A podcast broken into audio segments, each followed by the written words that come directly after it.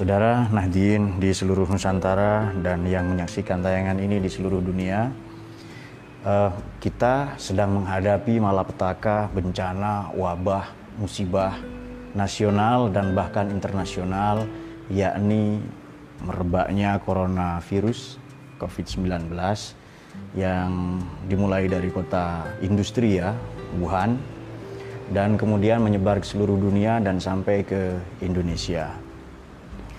Kemudian dalam pada itu banyak pula yang mencoba memotret, menyimak, menilai, dan bahkan memberikan komentar-komentar negatif yang tidak berdasar ilmu pengetahuan, justru dengan mengatasnamakan agama, justru dengan mengatasnam mencari keuntungan, entah itu suara-suara elektoral, entah itu demi keuntungan pribadi dan maupun golongan. Nah, barangkali alangkah baiknya kita lebih uh, terlebih dahulu kita dudukkan apa sih musibah itu, apa bencana, apa pandemi, endemi, uh, wabah, bala. Dalam bahasa Arab wabah itu wabah. Uh, mungkin perlu mula-mula kita buka dulu definisinya ya. Wabah atau lazim kita kenal dengan apa sih bedanya musibah? Musibah ini sesuatu yang menimpa kita, entah itu baik, entah itu buruk. Allah berfirman di surat Al-Hadid Bismillahirrahmanirrahim ma asaba min musibatin fil ardi wala fi anfusikum ya illa fi kitabim min qabli an nabra'aha inna fi dzalika 'alallahi yasir. Apa pun yang menimpa kita di luar di bumi ya maupun di dalam diri kita, kita mengenal ada dua jagat, ada dua dunia yakni makrokosmos, dunia luar, jagat luas dan mikrokosmos, jagat kecil. Jagat luas, dunia luas itu apa? Ya semesta ini di luar diri kita dan jagat kecil atau mikrokosmos sesuatu yang ada di dalam diri kita. Kemudian eh, bala misalnya. Bala ini bermakna ujian. Kalau musibah tadi sesuatu yang menimpa kita, baik atau buruk. Kalau bala ini ujian, Bagaimana firman Allah itu Bismillahirrahmanirrahim walana buluan nakum bisyai'im minal khaufi wal ju wa naqsim minal amwali wal anfusi was samarat basyir. Tuhan telah menguji.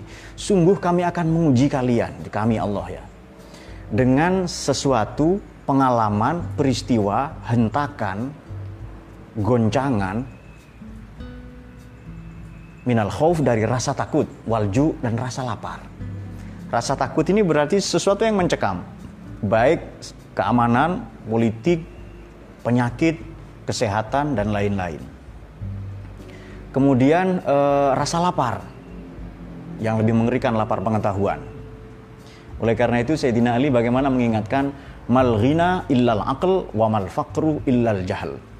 Kaya itu apa sih? Kaya itu kalau otak ini dipakai.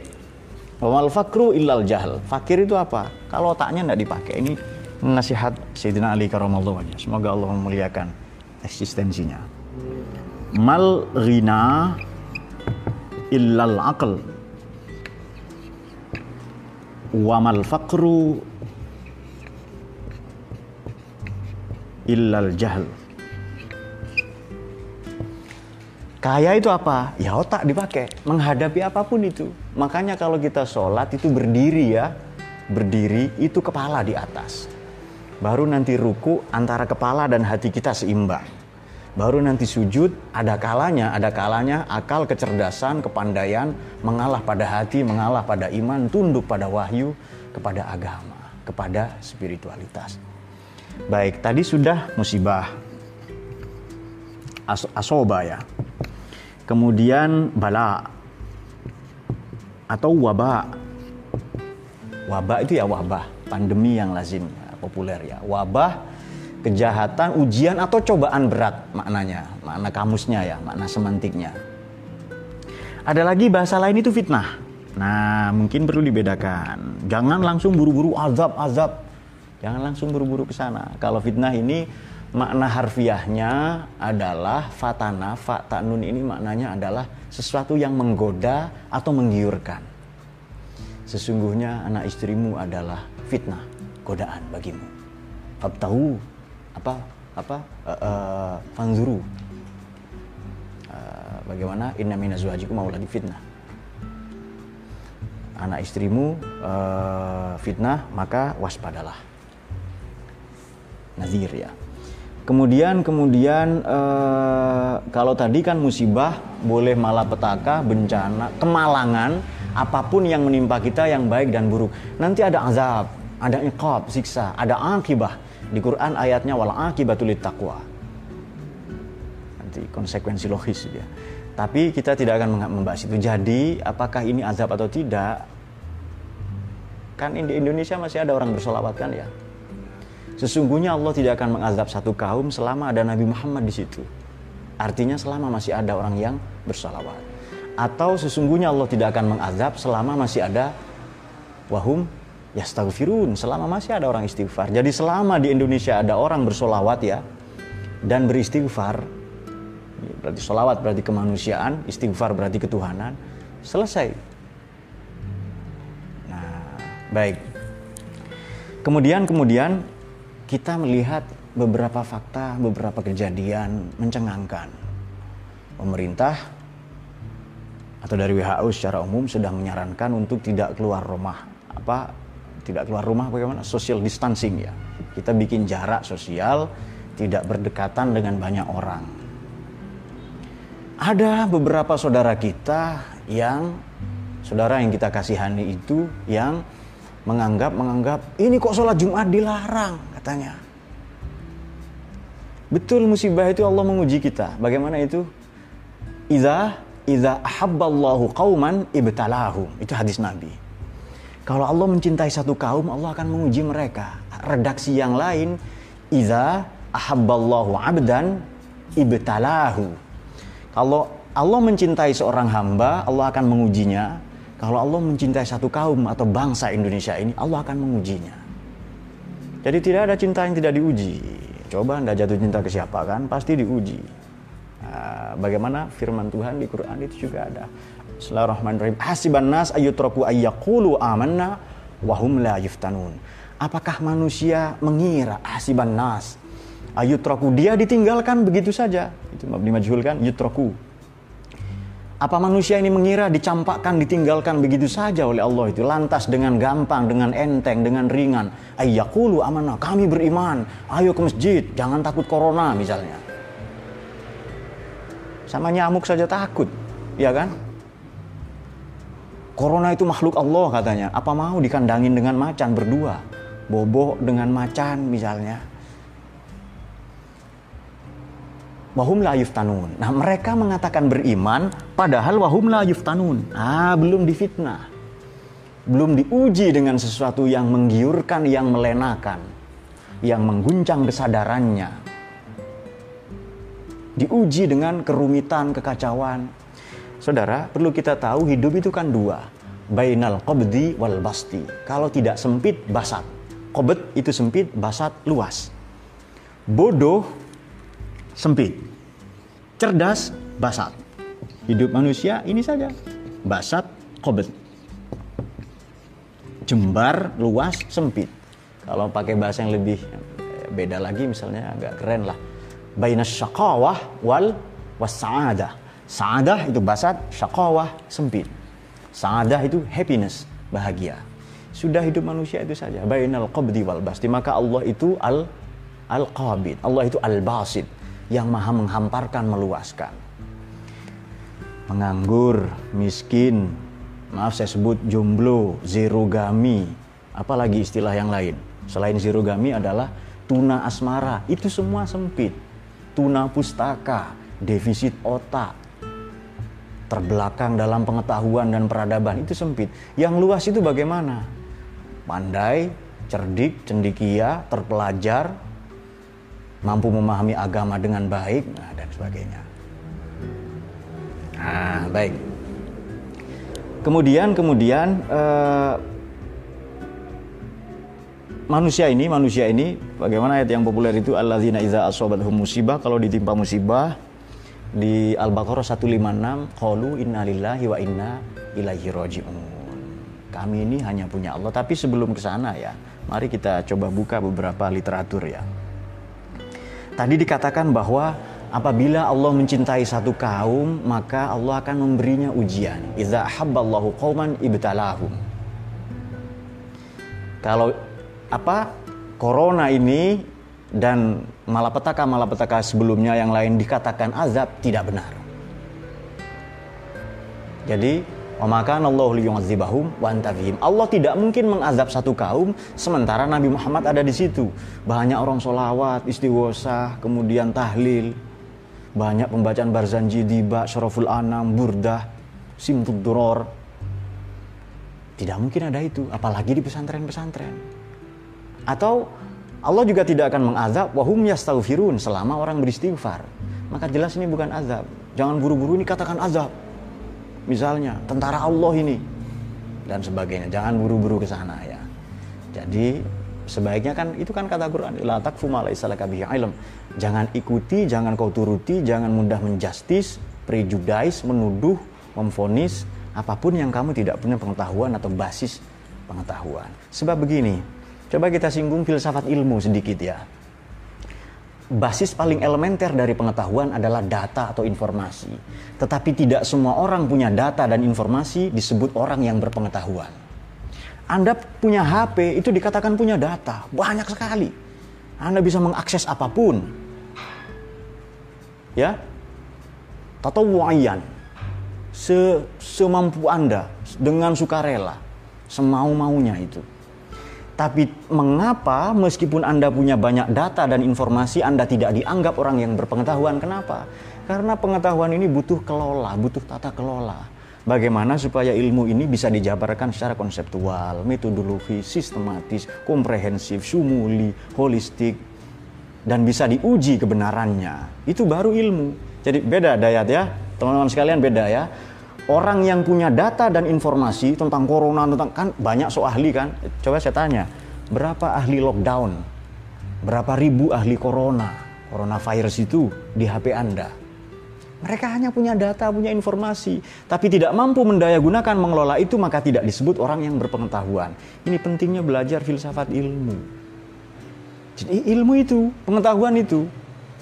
Kalau saya punya data tentang teknologi, apa saya disebut teknokrat? Apa saya disebut seorang expertise? Pakar kan tidak. Anda pegang Quran, terjemahan, banyak aplikasi tafsir di HP Anda. Anda tidak auto mufassir. Tidak menjadi lantas menjadi interpreter, penafsir tidak. Anda harus mampu mengelola data itu meraciknya secara konseptual, sistematis, metodologis, komprehensif, holistik. Baru nanti Anda disebut berilmu. Nah itu dia. Kalau tidak, bukan ilmu namanya. Ya data saja.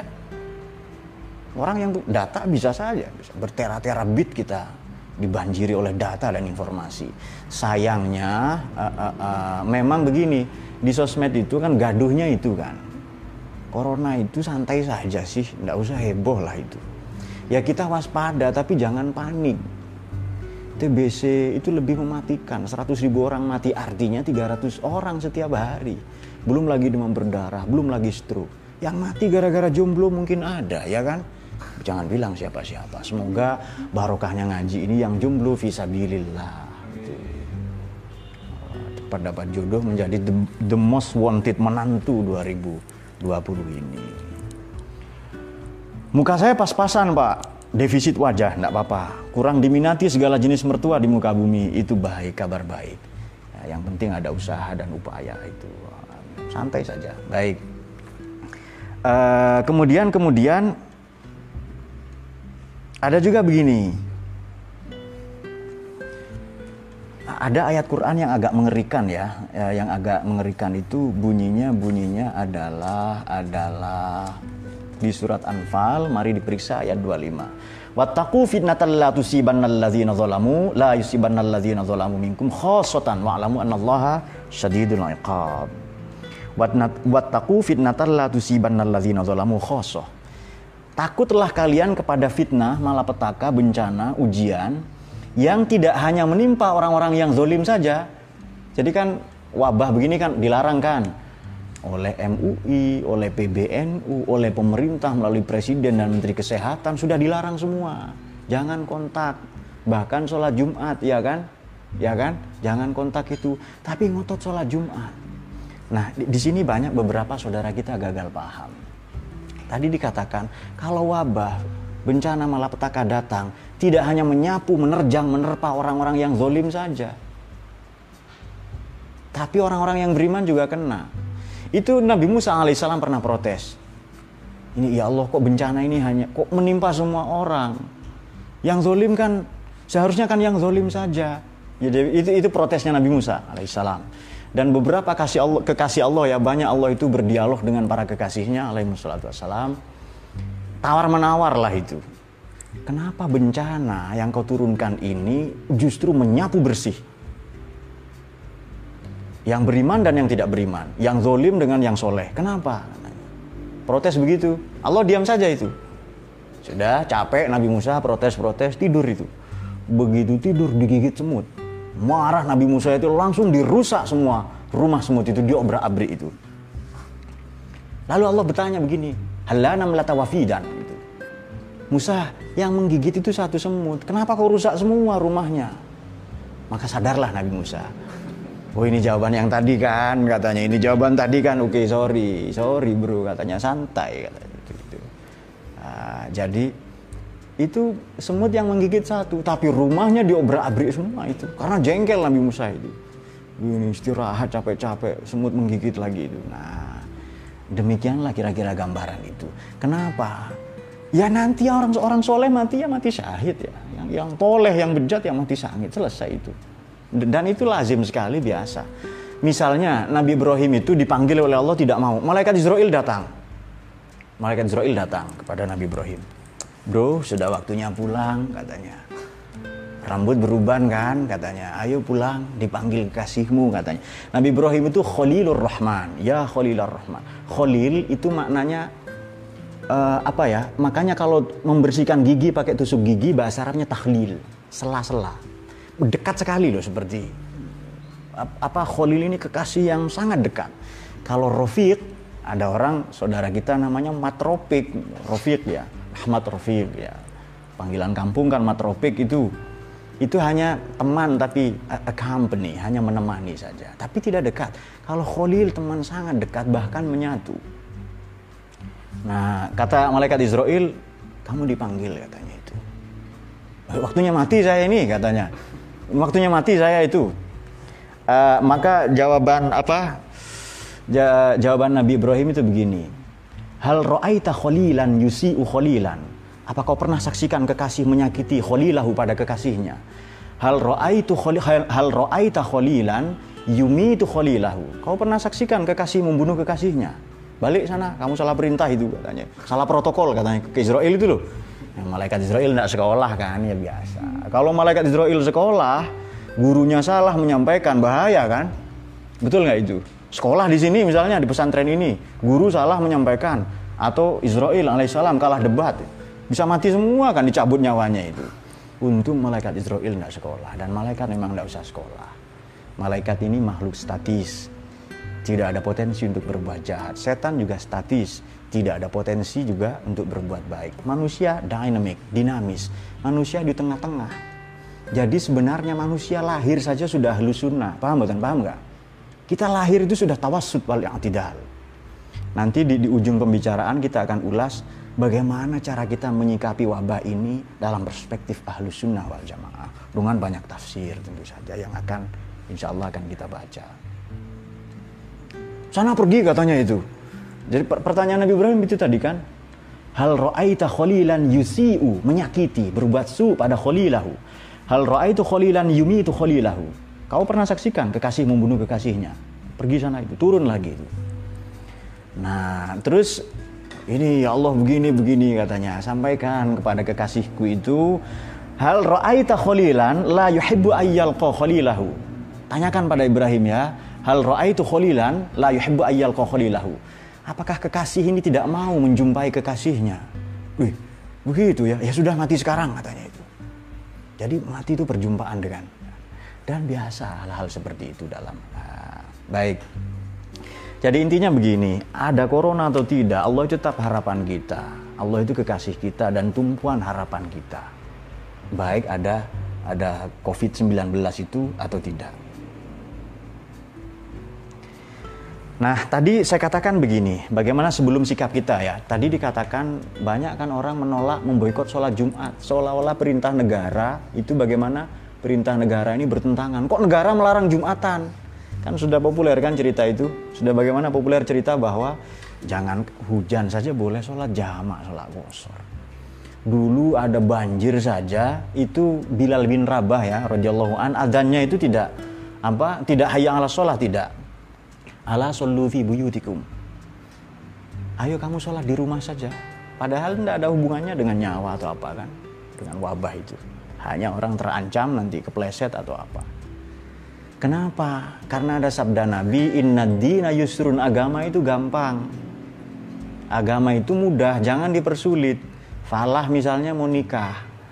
Tidak punya mahar, dia maharnya cuma cangkul. Boleh itu. Maharnya cangkul ini, boleh. Yang penting bernilai material, ya kan? Saya tidak punya mahar, maharnya hanya tusuk gigi misalnya. Boleh, tapi tiga truk misalnya. Keren itu. Bisa diuangkan kan tusuk gigi itu. Maharnya mengajarkan doa misalnya. Boleh, doanya apa? Allah majanibna syaitan, majanibna syaitan, ma'akhlak tanah, ma'akhlak tanah ya. Ya kan, doa apa itu nanti teman-teman melacak sendiri gitu ya. Itu doa yang sangat keren. Itu doa andalan itu. Coba kita juga bisa perhatikan surat Al-Hajj 78. Wa ma ja'ala 'alaikum fid dini min haraj. Agama ini tidak mempersulit kita. Salah besar ya kan? Salah besar kalau dikatakan agama mempersulit kita. Itu keliru. Tidak bisa sholat sambil berdiri, boleh sambil duduk. Jadi kenapa kita harus merasa sok agamis? Sok menjadi menjadi satpamnya agama, satpamnya fikih misalnya. Misalnya begini, Ustadz Yani mengatakan, Pak saya tidak bisa sholat sambil berdiri. Katanya. Loh kenapa? Karena kalau malam saya sering olahraga panjat pohon yang tidak terlalu tinggi tapi melelahkan saya. Hasil dari saya memanjat pohon anak saya 12. Boleh tidak sholat sambil duduk? Boleh. Panjat memanjat ini tentu ada yang lihai, ada yang tidak. Nah, dan seterusnya. Baik itu beberapa peristiwa yang bisa bisa kita potret tadi ya. Oke. Okay. Sekarang uh, uh, uh, bagaimana kalau terjadi musibah itu? Tadi dikatakan manusia ini pada prinsipnya sudah ahlu sunnah tawasud wal i'tidal tasamuh. Teman-teman mungkin ada yang belum tahu tawasud itu apa sih? Coba saya bacakan ya. Ini dari buku yang sangat populer. Tawasud itu apa? Huwal mauqiful wasat al qaim ala asasil adalah wa muhawalatul ibtiad an jami'i iskali tatarruf. Maknanya apa? Coba kita maknai begini dalam bahasa Madura uh, at-tawassud huwa al-mauqiful wasat, moderate attitude. Al-qaim ala asasil adalah, which is based on principle of justice, yang berbasis pada keadilan. Kemudian wa muhawalatul ibtiad and endeavors to avoid dan berupaya untuk menjauhi ya ibtiad an jami'i iskali tatarruf. Uh, any kind of approach which extreme in nature. Nah, katakanlah begitulah maknanya. Adalah adalah uh, uh, sikap moderat yang berdiri pada satu basis, satu prinsip adil serta berupaya untuk menjauhi segala bentuk tatoruf. Beragama ini Anda jangan lebih semangat dari Allah ya. Jangan lebih semangat dari kanjeng Nabi beragama. Sok membela agama dan sebagainya. Agama itu mudah Nah, hadis Nabi begini, kalau Anda sengaja mempersulit agama, nanti nanti dampaknya kan begini. Dampaknya akan begini. Wala yushadad din ahadun illa ghalabahu. Itu Sahih Bukhari 39 atau Nasai uh, eh, 5034. Kalau kamu memberat-beratkan agama, kamu akan disiksa oleh agama. Coba ngaji fikih dulu. Ngaji fikih dulu sebelum saya baca tafsir sedikit ya. Kata fikih itu begini. Idza wujidan nas fasammal maslahah. Eh, teksnya begitu. Coba kita kalau ada nas, maka di sanalah maslahat.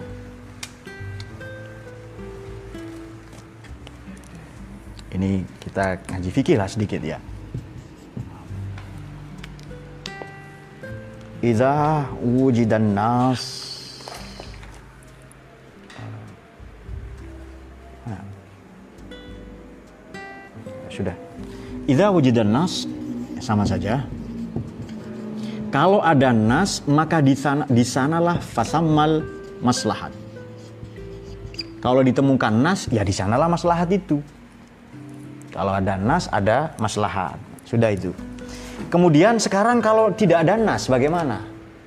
Ya corona kan ada orang banyak cucukologi. Corona ada di mana, ada di mana itu. Sudah sudah ada ini. Corona begini begini dan sebagainya kan. Itu tidak ngaji fikih. Kalau sudah ditemukan nas, ya di sana maslahat. Kalau nasnya tidak ada, bikin yayasan ada enggak nasnya itu? mendirikan sekolah tidak ada nasnya jangan so apa cari dalil apa dan sebagainya ya kan nah itu simpel itu kemudian kalau sudah ditemukan maslahat wa iza wujidatil maslahah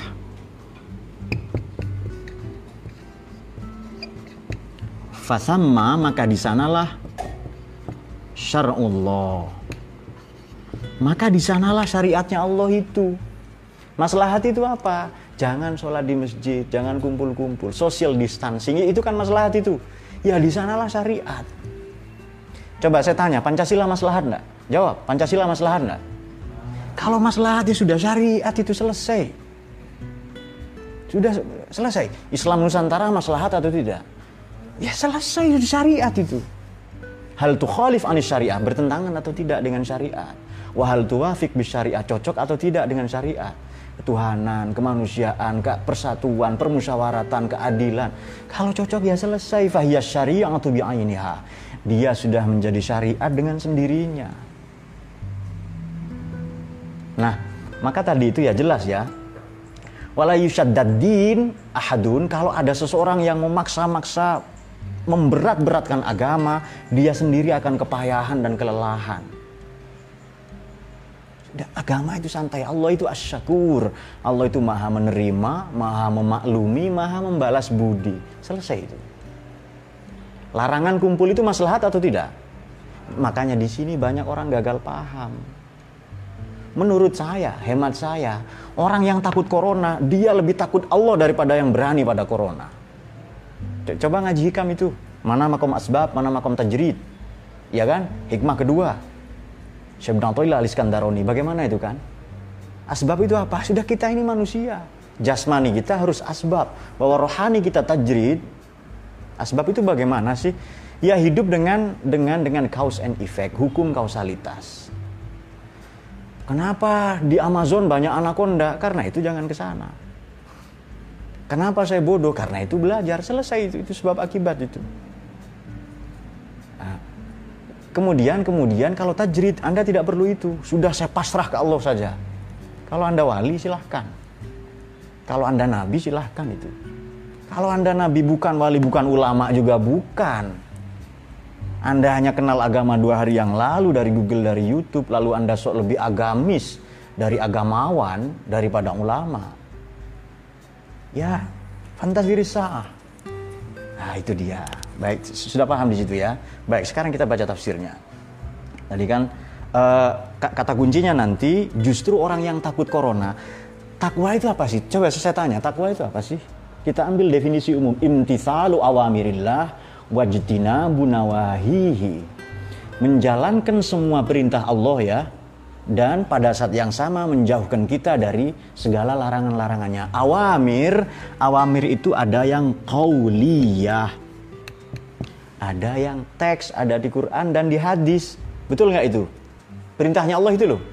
Ada yang di Quran dan di hadis, betul kan? Perintah-perintah Allah itu. Itu kan definisi takwa kan itu kan? Imtithalu awamirillah wajtina bunawahihi.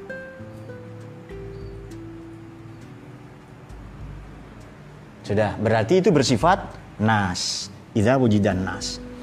Ada awamirnya Allah itu yang bersifat maslahat, berarti sunnatullah.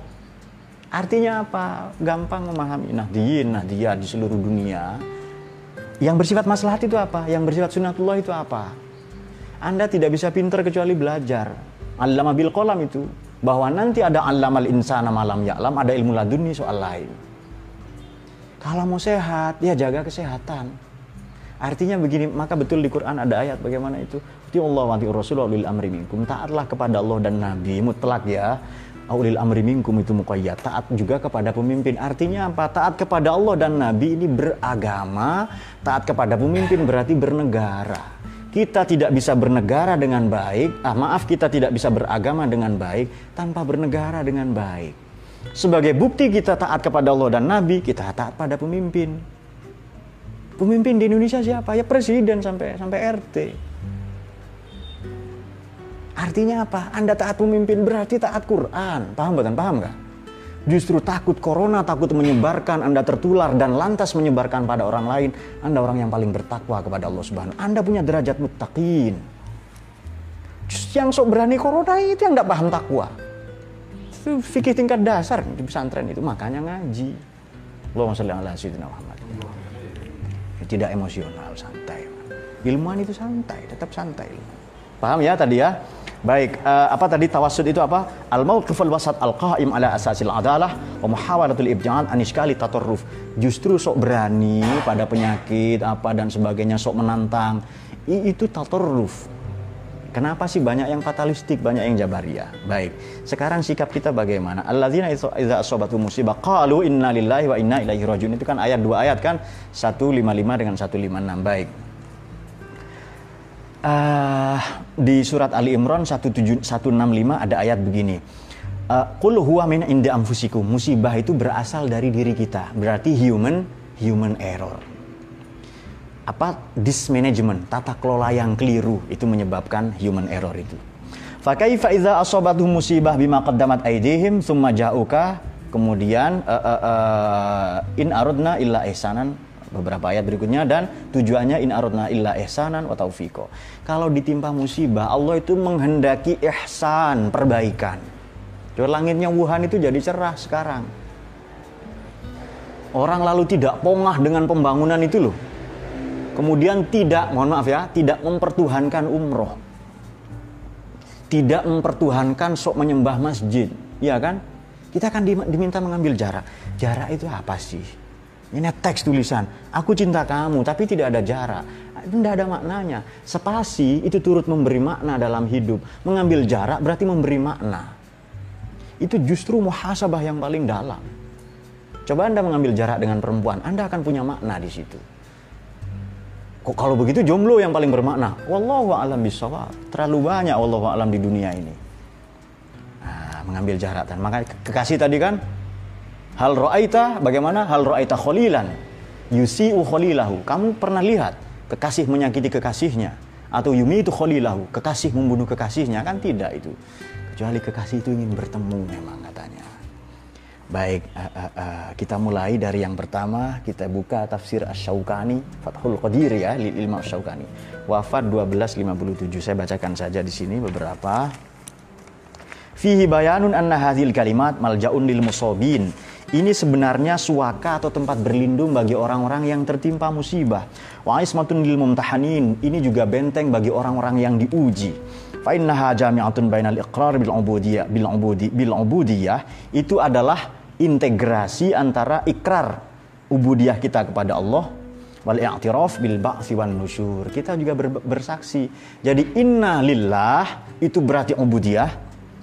Iqraril ubudiyah wa inna ilaihi rajiun i'tiraf bil ba'si wan nusyur. Kita mengenali nanti akan kembali kepada Allah itu. Makanya musibah itu kalau dibagi-bagi bebannya berkurang. Nah, itu dia sudah Ruhul Maani Imam Al-Alusi 1275 wafatnya. Inna lillahi wa inna ilaihi rajiun. Al-Baqarah 165 uh, 156 itu adalah isyaratun ila annal ajra liman sabara waqta isabatih isyarat ya bahwa redaksi itu isyarat bahwa pahala liman sobaro bagi orang yang sabar wakata isobatiha ketika ditimpa itu kan ada hadis bagaimana? Inna sobru indah sodamatil ula. Atau indah awali sodamatin sabar itu kalau ditimpa mula-mula sabar menahan diri ya wal musibatu ta'ummu ma yusibul insan min makruhin min nafsin au malin au ahlin Ya, apa pun yang menimpa dari yang dibenci oleh manusia itu baik jiwa yang tidak disukai lah ya, harta benda maupun keluarga, mati, berpisah, eh, bangkrut, gagal dan sebagainya. Atau tiba-tiba masuk penjara, itu itu semua ya. Kita buka Al-Jami' Al-Ahkamil Quran. Ini tafsir populer ya, klasik. 671 Imam Al-Qurtubi itu meninggal. Bunyinya begini. Ja'alallahu ta'ala hadhil kalimat malja'an li zawil masaib wa ismatan lil mumtahanin. Lebih kurang sama. Tapi beliau kasih penjelasan begini. Innalillah maknanya adalah tauhidun wa iqrarun bil ubudiyah. Kita bertauhid dan berikrar dengan ubudiyah kita wal mulki dan kerajaan Allah ini. Inna ilaihi rojiun maknanya apa? Iqrarun bil halki ala ala anfusina bahwa bahwa anfusina ya uh, uh, uh, wal ba's min kuburina wal yakin annar ruju wal amr ilaihi ta'ala. Itu persaksian bahwa kita ini rusak. Hancur. Jabatan itu apa sih? Paling lama dua periode. Kalau tidak buru-buru ketangkap KPK. Harta benda itu juga fana. Nah, dan sebagainya. Kama qala Sa'id bin Jubair, lam tu'ta hadhil kalimat nabiyan qabla nabiyina Muhammadin. Jadi redaksi inna lillahi ini lafat apa namanya teman-teman semua? Ini lafat istirja ya. Istirja. Redaksi inna lillahi wa inna ilaihi raji'un. Kalimat ini belum pernah diberikan oleh Allah kepada Nabi sebelum Nabi Muhammad. Ini redaksi yang sangat istimewa. Lam tu'tu hadhil kalimat nabiyan qabla nabiyina Muhammadin Nah, itu dia. Baik, tafsir yang lain sedikit lagi. At-Tahrir wa Tanwir Ibnu Asyur ya, 1392. Uh, liifadati, liifadatin ini maknanya kata Ibnu Asyur ya, ini maknanya untuk satu kegunaan, satu fungsi liifadatin. Inna sobrahum akmalus sobri idhuwa sobrun muqtarinun bi basiratin fi amrillahi ta'ala. Innahum malikunillahi ta'ala. Bahwa orang yang sabar ditimpa musibah itu kesabaran yang paripurna Sabar menjalankan perintah itu belum seberapa, tapi sabar dengan bencana malapetaka, ujian, wabah, pandemi corona ini itu puncak dari kesabaran kata Imam Ibn Ashur dalam At-Tahrir wa Tanwir. Kenapa? Karena kesabaran yang begitu dibarengi dengan basirah, eye of heart. Memandang Allah itu. Kemudian dalam Mafatihul Ghaib, Fakhrul Razi, Imam Fakhrul Razi, Fakhruddin, eh, wafat 606 Hijriah ini pada saya singkat saja pada masalah yang kedua. Ya dulu ala kaunihi radiyan bi kulli ma nazala bihi fil hali minan wa'il bala wa inna ilaihi rajiun. Inna lillahi maknanya apa? Bahwa orang yang ditimpa bencana ridho. Kita suka tidak suka bencana itu terjadi. Yang bisa kita rubah cara pandang kita. Apa itu? Tawassud wal i'tidal. Wa inna ilaihi rajiun yadullu ala kaunihi fil mali fil hali radiyan bi kulli ma sayanzilu bihi sayunzalu bihi ba'da zalik kita rela ridho apa pun yang akan diturunkan oleh Allah kepada kita nantinya. Innalillahi peristiwa yang sekarang, wa inna ilaihi rojiun peristiwa yang akan datang. Baik, oleh karena itu coba kita kita ingat-ingat waktu sekolah dulu. Teman-teman kan pernah ujian semua ya. Kalau Anda mengerjakan soal ujian, itu Allah diam. Guru kan diam itu. Bagaimana sikap kita terserah. Maka di hikam itu ada rubama waradati dzulamu alaika liyu'arrifaka qadrama mannan bihi ilaika. Boleh jadi kita ditimpa kegelapan agar kita paham substansi cahaya. Boleh jadi kita ditimpa musibah malapetaka wabah pandemi corona ini agar tumbuh sense of belonging, rasa saling memiliki, nasionalisme, bukan mengutuk membenci tapi atas nama agama. Bukan sok paling agamis, dikira pemerintah memboikot masjid. Itu ngopinya kurang jauh itu. Nggak ngaji yang begitu-begitu. Makanya kalau konsisten kembali ke Quran dan hadis ngaji, ngaji kitab seperti ini, baca. Datang ke ulama, datang ke kiai, itu baru kembali ke Quran dan hadis. Jadi tawasud itu bagaimana sih? Sikap seorang ahlu sunnah itu bagaimana? Ya kan? Alladzina idza asabathum musibah qalu inna lillahi wa inna ilaihi raji'un. Uh, tadi dikatakan di awal agama itu mudah, jangan mempersulit sebab kalian akan kepayahan sendiri. Baik, Kemudian dikatakan pula musibah ini kalau datang menimpa banyak orang. Yang zolim atau yang soleh. Seperti Nabi Musa protes, kok yang zolim juga kena, ah, kok yang soleh juga kena. Nah sama dengan kamu Musa, kamu digigit satu semut, semua sarangnya kamu rusak katanya itu. Nah itu hanya Allah kasih perumpamaan yang yang ringan. Baik, musibah ini bagaimana di, di surat Al-Hadid itu ma asaba min musibatin fil ardi wala fi muslim illa fi kitabim qabli an nabraha. Inna zalika Allah yasir likaila ta'saw ala ma fa'atakum wa wala tafrahu bima atakum. Supaya kita tidak putus asa ala ma fatakum dengan kegagalan dengan malapetaka, wabah, pandemi ini, kita tidak putus asa, tetap berharap ke Allah. Ada corona atau tidak, Allah itu harapan kita. Wala tafrahu bima atakum, kita juga tidak bangga dengan pencapaian, prestasi, kejayaan, achievement, victory. Kita tidak bangga, tidak jumawa, tidak congkak dengan itu. Karena itu semua inna lillahi wa inna ilaihi rajiun. Sekarang prestasi kita apa? Sains, misalnya pengetahuan, ini bukan milik kita. Mengapa kita merasa kehilangan kepada sesuatu yang tidak kita miliki? Nah, makanya perlu perlu kita memandang jernih. Sebenarnya bahagia itu memiliki atau melepas. Bahagia itu dengan mengumpulkan, mengkoleksi banyak hal atau dengan membagi-bagikan apa yang aset yang kita miliki. Ini justru tantangan ujian dalam menghadapi menghadapi itu. Jadi musibah ini sepele sebab Allah itu Allah itu Allah itu adalah harapan kita. Allah lebih besar daripada problem ini. Hanya saja, hanya saja banyak saudara kita kita kan patut waspada. Musibah ini kecil toh, ada yang lebih besar dari Allah itu.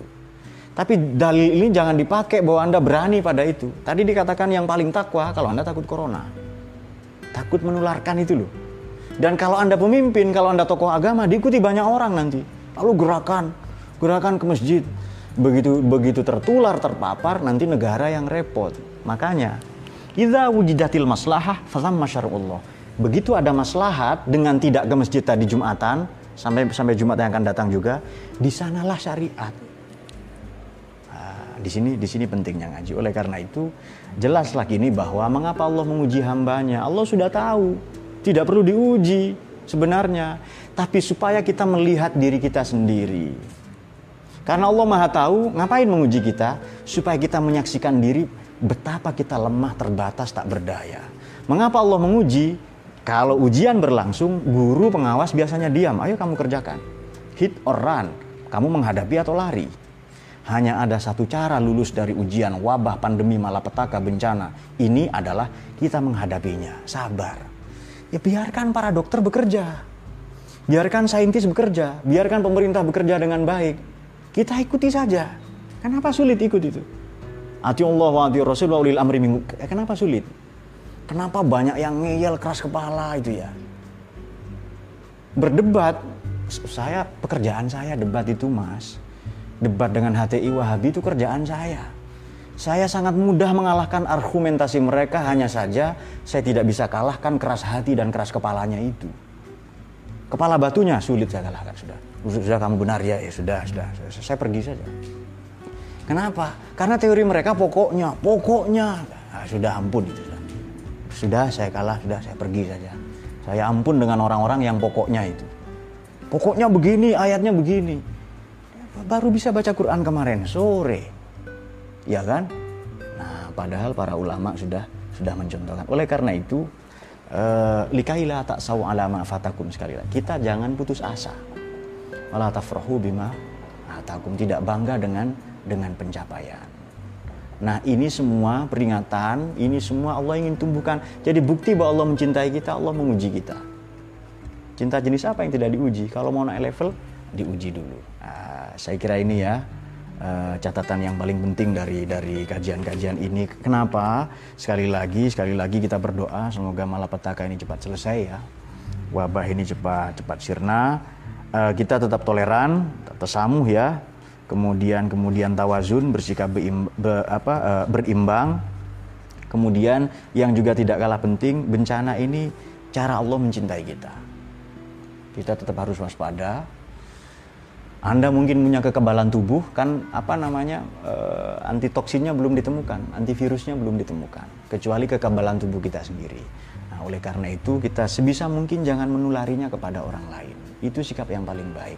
Kalau Anda tidak bisa berbuat baik, minimal jangan berbuat jahat dengan cara melanggar aturan-aturan yang sudah ditetapkan oleh pemerintah. Ya pemerintah ya wakilnya Allah, itu wakilnya Tuhan. Dia kafir, urusan nanti, dia, dia wakilnya Tuhan. Semoga ini menjawab persoalan-persoalan ya. Uh, intinya adalah bahwa sebesar apa pun ujian yang kita terima tetap saja, tetap saja ampunan, tetap saja solusi jalan keluar Allah ini jauh lebih besar. fa inna ma'al usri yusron fa inna ma'al usri yusro. Ada al ta'rif dalam teori tafsir, dalam ulumut tafsir bagaimana kalau ada al ta'rif dan diulang dua kali maknanya satu. Inna ma'al usri yusron fa inna ma'al usri yusro. Satu kesulitan, dua kemudahan. Itu janji Al-Qur'an. Ada al kan kan dua kali al usri itu, tapi karena ada al ta'rif dihitung satu dalam kaidah tafsir. Fa inna mal usri berarti satu kesulitan, dua kemudahan. Allah sudah janjikan itu, sudah kita yakin saja. Kita kasih kesempatan uh, tim medis pemerintah bekerja dengan baik dan kita mentaatinya. Semoga kita semua dicahaya oleh Quran.